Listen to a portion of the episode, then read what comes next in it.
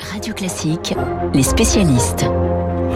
Et notre spécialiste en ce vendredi matin, vacances oblige d'une certaine façon, c'est Samuel Blumenfeld. Bonjour Samuel. Bonjour David. Je rappelle à nos auditeurs que vous êtes critique au monde, l'un des tout meilleurs que nous ayons euh, en France.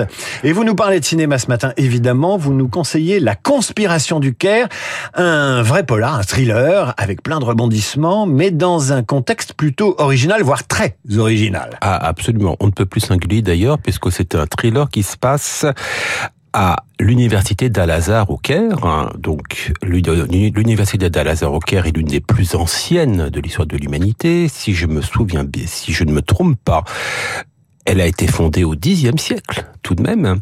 C'est assurément l'une des plus grandes au monde, si ce n'est la plus grande, avec 300 000 étudiants, 3 000 professeurs. Et c'est également le centre de l'islam sunnite. Une sorte de Vatican euh, musulman. Absolument, c'est le terme, David. C'est le terme euh, tout, tout, à fait, tout à fait approprié. Et c'est donc au centre de, de, ce Vatican musulman qui, donc, inévitablement, si c'est le Vatican, eh bien, ce sont des enjeux de pouvoir. Euh, nous sommes quelque part chez les Médicis, sauf sauf que nous sommes véritablement au sud, en, Orient. Et donc, cette, euh, cette mosquée est un enjeu de pouvoir, à la fois un enjeu de pouvoir religieux, un enjeu de pouvoir politique. Et puis il y a un crime.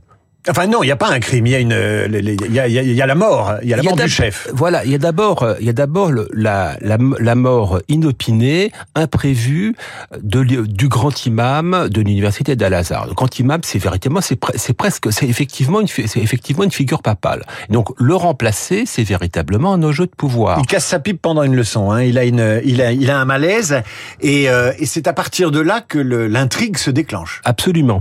C'est comme ça devait être un enjeu de pouvoir cela devient un enjeu de pouvoir à l'intérieur de l'université, mais également du côté du pouvoir euh, politique. Le pouvoir politique, c'est très clair, en Égypte, c'est ici, c'est euh, donc comme d'habitude un pouvoir militaire et pour le, aux yeux du pouvoir politique en Égypte, il s'agit de trouver un imam qui corresponde aux enjeux politiques et géostratégiques de ce pouvoir. Et donc, très rapidement, c'est très simple, quels sont les enjeux de ce, pouvoir C'est qu'il ne faut surtout pas un imam affilié aux frères musulmans.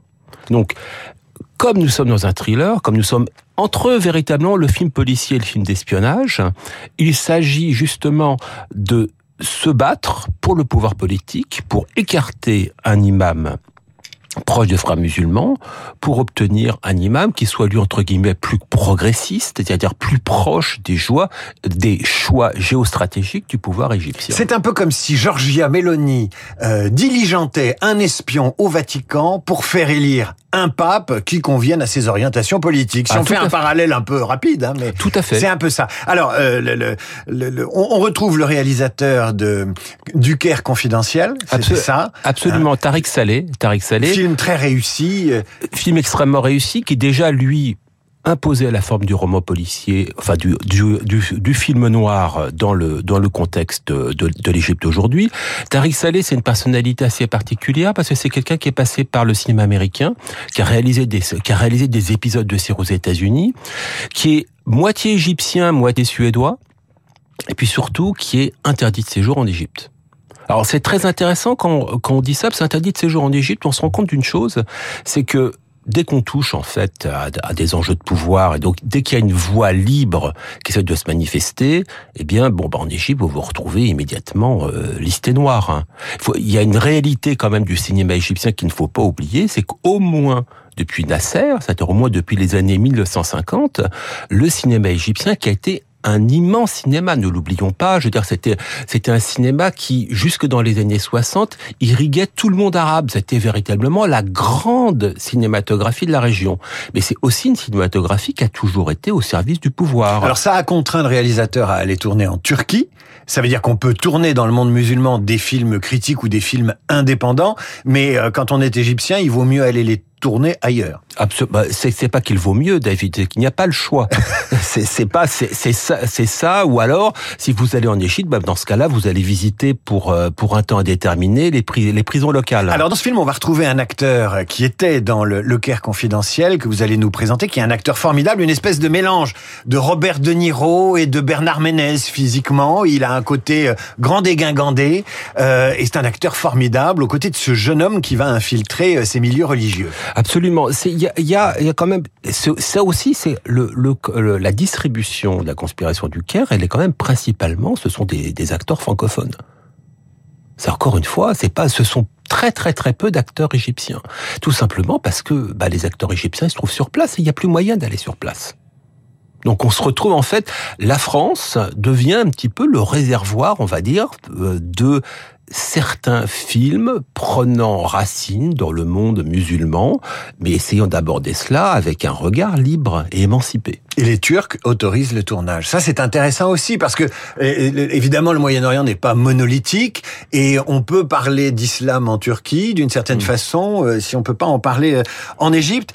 Euh, cet acteur principal, peut-être il faut nous en parler un peu plus. C'est pas, écoutez, c'est encore une fois, ça fait partie des acteurs dont on découvre le visage, hein, tout simplement, et qui sont pas, euh, je veux dire, qui, qui sont, qui sont pas, il y a, y a, pas de star il y a plus de star system en Égypte, donc ça fait partie. Tout d'un coup, on se rend compte qu'il y a un réservoir d'acteurs, euh, d'acteurs en Égypte ou ailleurs, et qui, se, qui sont des visages dont on n'a pas l'habitude. Et en même temps formidablement euh, charismatiques. Euh, le film a eu le prix du scénario au dernier festival de Cannes, et, et je lisais Télérama ces derniers jours qui garantissait aux, aux spectateurs des rebondissements. C'est vraiment un film. On s'ennuie pas. vous le garantissez qu'on peut aller le voir pendant les vacances. Absolument, je le, je le garantis. Ce qui est très intéressant, c'est qu'en fait Aujourd'hui, on s'aperçoit, il y avait deux films à Cannes. Euh, il y avait La conspiration du Caire, un autre film qui s'appelle Les Nuits de Machad, qui mettait en, qui était un film iranien, qui mettait en scène un fait divers qui était, qui s'était produit au début des années 2000 en Iran, où un tueur en série dans la ville de Machad, qui était un des hauts lieux saints de l'islam chiite, il y avait un tueur en série qui assassinait les prostituées qui assassiné, je crois, 16 prostituées. Donc véritablement, en fait, Jacques Léventreur est un amateur comparé à lui. Ce qui est très intéressant, c'est que le pouvoir iranien à l'époque avait une attitude extrêmement ambivalente à l'égard de ce fait divers ô combien sanglant.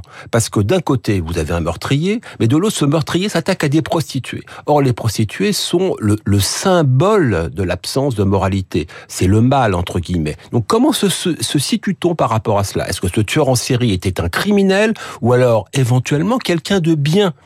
Puisqu'en fait, il se mettait du côté de la moralité.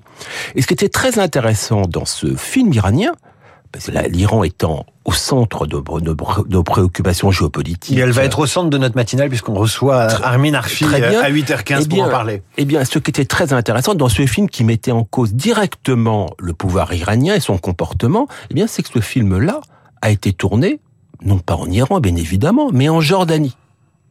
Et on se rend compte d'une chose, c'est que aujourd'hui, pour parler de l'islam, passer par des genres, films d'espionnage, films policiers, est devenu un moyen extrêmement commode. C'est pas nouveau parce que parce que le genre est extrêmement efficace, mais également si vous voulez critiquer l'islam dans un pays ou du moins l'aspect euh, certains aspects de l'islam dans un pays. Faut aller dans le pays faut aller ailleurs, faut aller dans le pays d'à côté. Mais pas nécessairement dans des pays non musulmans, euh, plutôt. Euh, Tout à fait. la Jordanie, la Turquie, c'est des pays musulmans. très rapidement, un film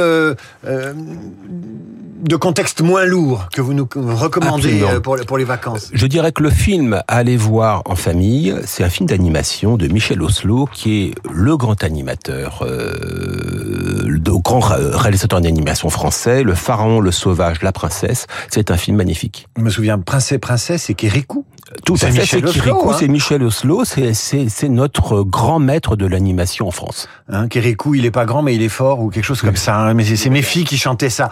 Samuel Blumenfeld, merci pour ces recommandations. Je rappelle, hein, La conspiration du Caire, prix du scénario au dernier festival de Cannes. Il faut y aller. Euh, on reparlera de l'Iran à 8h15 avec notre invité Armin Arefi. Mais dans un instant, c'est le journal imprévisible avec Augustin Lefebvre qui nous raconte l'histoire de cette chanson qui accompagne les manifestants iraniens depuis le début de la contestation il y a 40 jours.